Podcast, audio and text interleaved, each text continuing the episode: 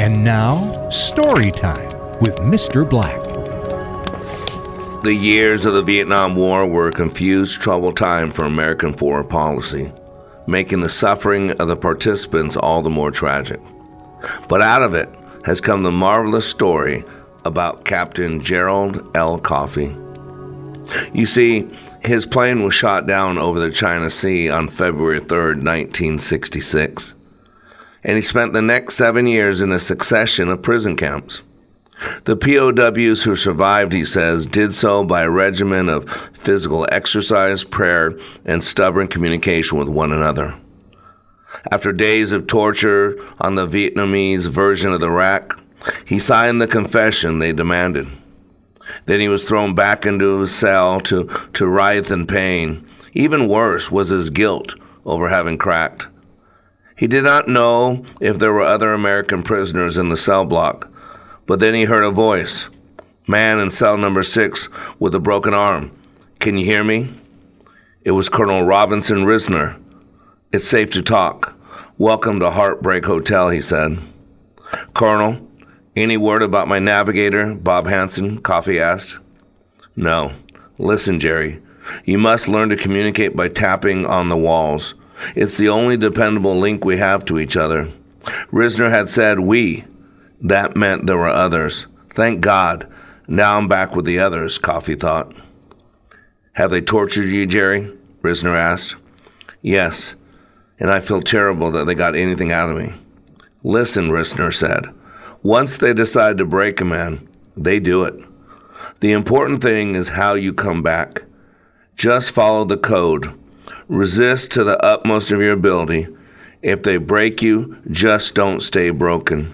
Lick your wounds and bounce back. Talk to someone if you can. Don't get down on yourself.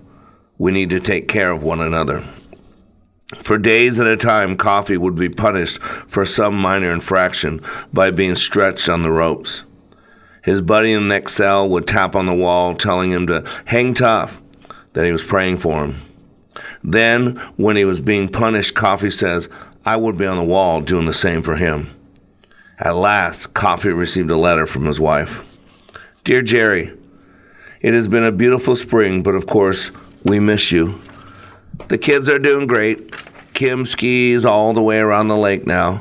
The boys swim and dive off the dock, and little Jerry splashes around with a plastic bubble on his back.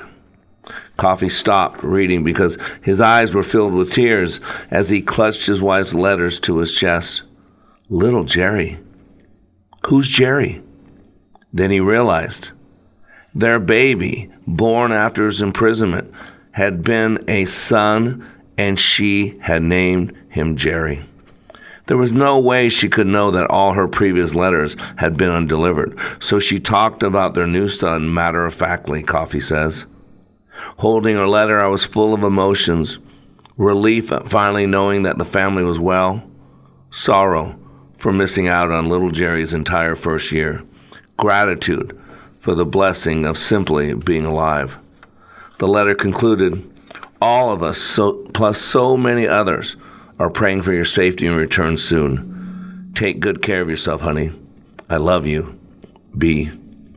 Coffee tells about the long, long hours during which the prisoners played movies in their minds, of going from room to room in their house back home, the camera taking in every detail. Over and over, they played scenes of what it was going to be like when they got back. Coffee says it was his friends and his faith that helped him through. Every Sunday, the senior officer in each cell block would pass a signal church call. Every man stood up in his cell, if he was able, and then with a semblance of togetherness, they would recite the twenty-third Psalm. Thou preparest a table before me in the presence of mine enemies. Thou anointest my head with oil. Thou cup runneth over.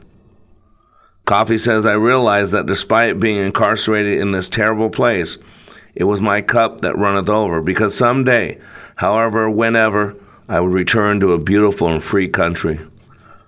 Finally, the peace treaty was signed, and on February third, nineteen seventy-three, the seventh anniversary of his capture, Coffee was called before two young Vietnamese officers.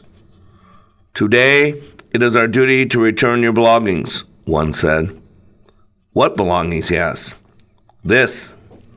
He swallowed hard and reached for the gold wedding band the soldier held between his thumb and his forefinger. Yes, it was his. He slipped it onto his finger, a little loose but definitely his ring. He had never expected to see it again. My kids were eleven or twelve years old when my ring had been taken away. Suddenly, I felt old and weary. During the prime years of my life, I had sat in a medieval dungeon, had my arms screwed up, had contracted worms, and God knows what else. I wondered if my children, now older and changed so much, would they accept me back into the family, and what our reunion would be like. And I thought I'd be... Would I be okay for her? Did she still love me? Could she possibly know how much she had meant to me all these years? The bus trip to the Hanoi Airport was a blur, but one thing stood out with clarity for Coffee. The bright, brilliant, beautiful red, white, and blue flag painted on the tail of the Air Force C one forty-one transport that gleamed in the sun, awaiting the first load of freed prisoners. Next to the aircraft were several dozen American military people who smiled at them through the fence and gave them the thumbs-up signal. As they lined up by twos, the Vietnamese officer reeled off their names, rank, and service. Commander Gerald L. Coffee, United States Navy. He had been promoted two ranks in his absence. As Coffee stepped forward, his attention was riveted on an American colonel wearing crisp Air Force blues, wings, and ribbons. It was the first American military uniform he had seen in years. The colonel returned Coffee's brisk salute. Commander Gerald L. Coffee reporting for duty, sir. Welcome back, Jerry.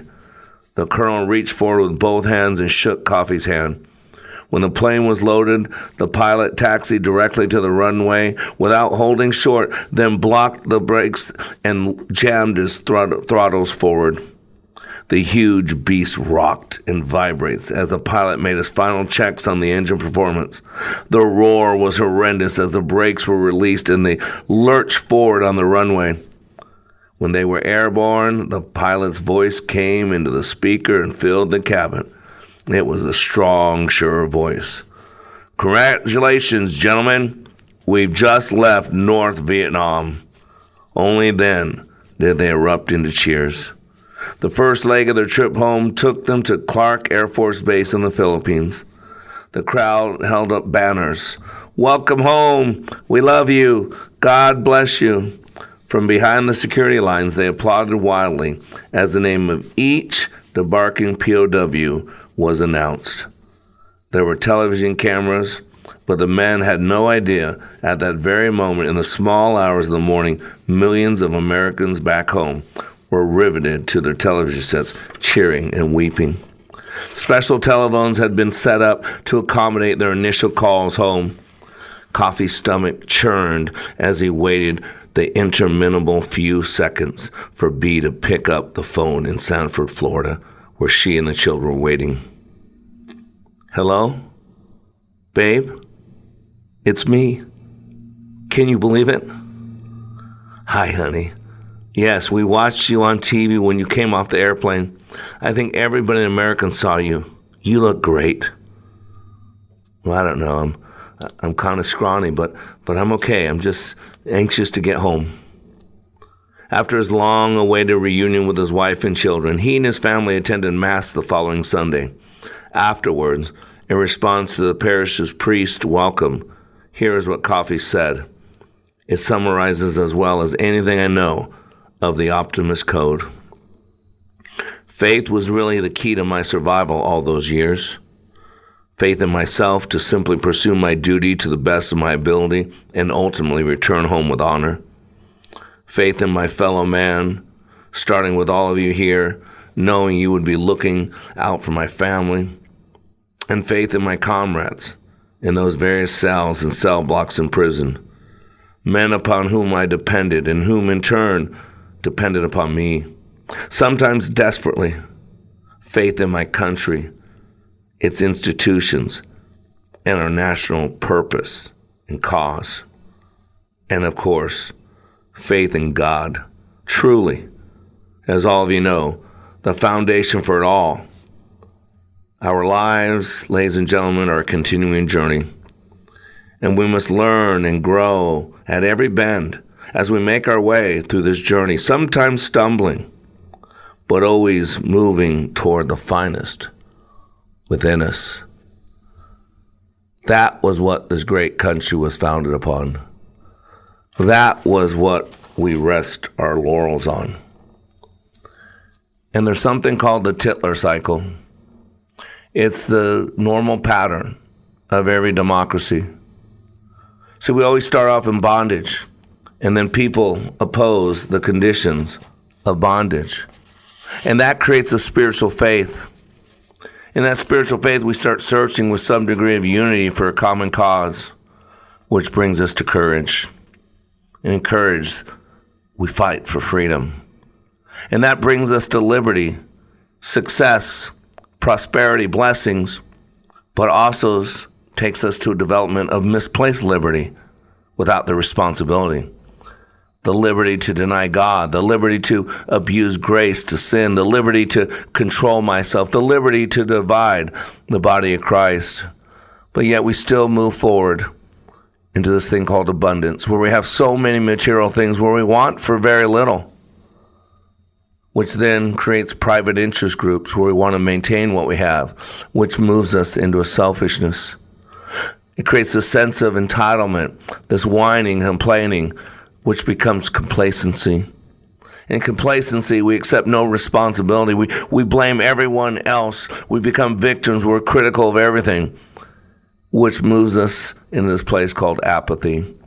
And in apathy, there's a control of independence. There's freedom is centralized. We stop doing what we did to get us where we are, which brings us to that dependence. And then there's this point of degeneration when no systematic change will help, which brings us back to bondage. As Jesus told the church in Second Revelation, or Revelation chapter two, my apologies, we need to go back to our first love. And I want you to know that the suicide rate of military people is ridiculous. It's going through the roof. So many people are losing their lives. And after this Afghanistan situation, the Center for Disease Control and Prevention reported suicide is the tenth leading cause of death across the U S Think about that. Over forty-seven thousand five hundred deaths occurred, which amounts to one death every eleven minutes. The number of people who think about killing themselves or making an attempt is even higher. The C D C reported that in two thousand nineteen, twelve million adults thought seriously about it. three point five million devised a plan, and one point four million actually followed through with an attempt. We need to go back to what we know. We need to go back to our first love. We need to go back to doing what we used to do to get us where we used to be. In closing, let me share with you the words from Robert F. Dotson called The Greatest Generation. We call them the greatest generation. I believe it's rightly so. They have been a blessing to our nation. Now it's sad to see them go. One by one they are leaving, creating an empty space. Friends and loved ones now are grieving, longing once more to see their face. Unselfishly, they gave their all, supplying our nation's need.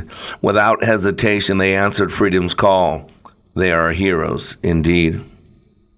For love of God, family, and the U S A, they laid their lives on the line. So a debt of gratitude we must pay for our liberties, yours and mine. So let us give them the honor that is due with a thankful salute as they walk by. Friend, it's now up to me and you whether freedom will live or die. You have been listening to Mister Black, Master Trainer for Like It Matters. Please find us on Facebook by searching L I M Radio. Make sure to follow us, like our posts, and share with others. Also, search YouTube for Like It Matters. Be sure to like and subscribe to our channel. And for more information on how we can help you live life like it matters, go to like it matters dot net, where you can find more information on our transformational training, our life coaching, counseling, our radio show, and other ways we help you continue the journey of living life like it matters.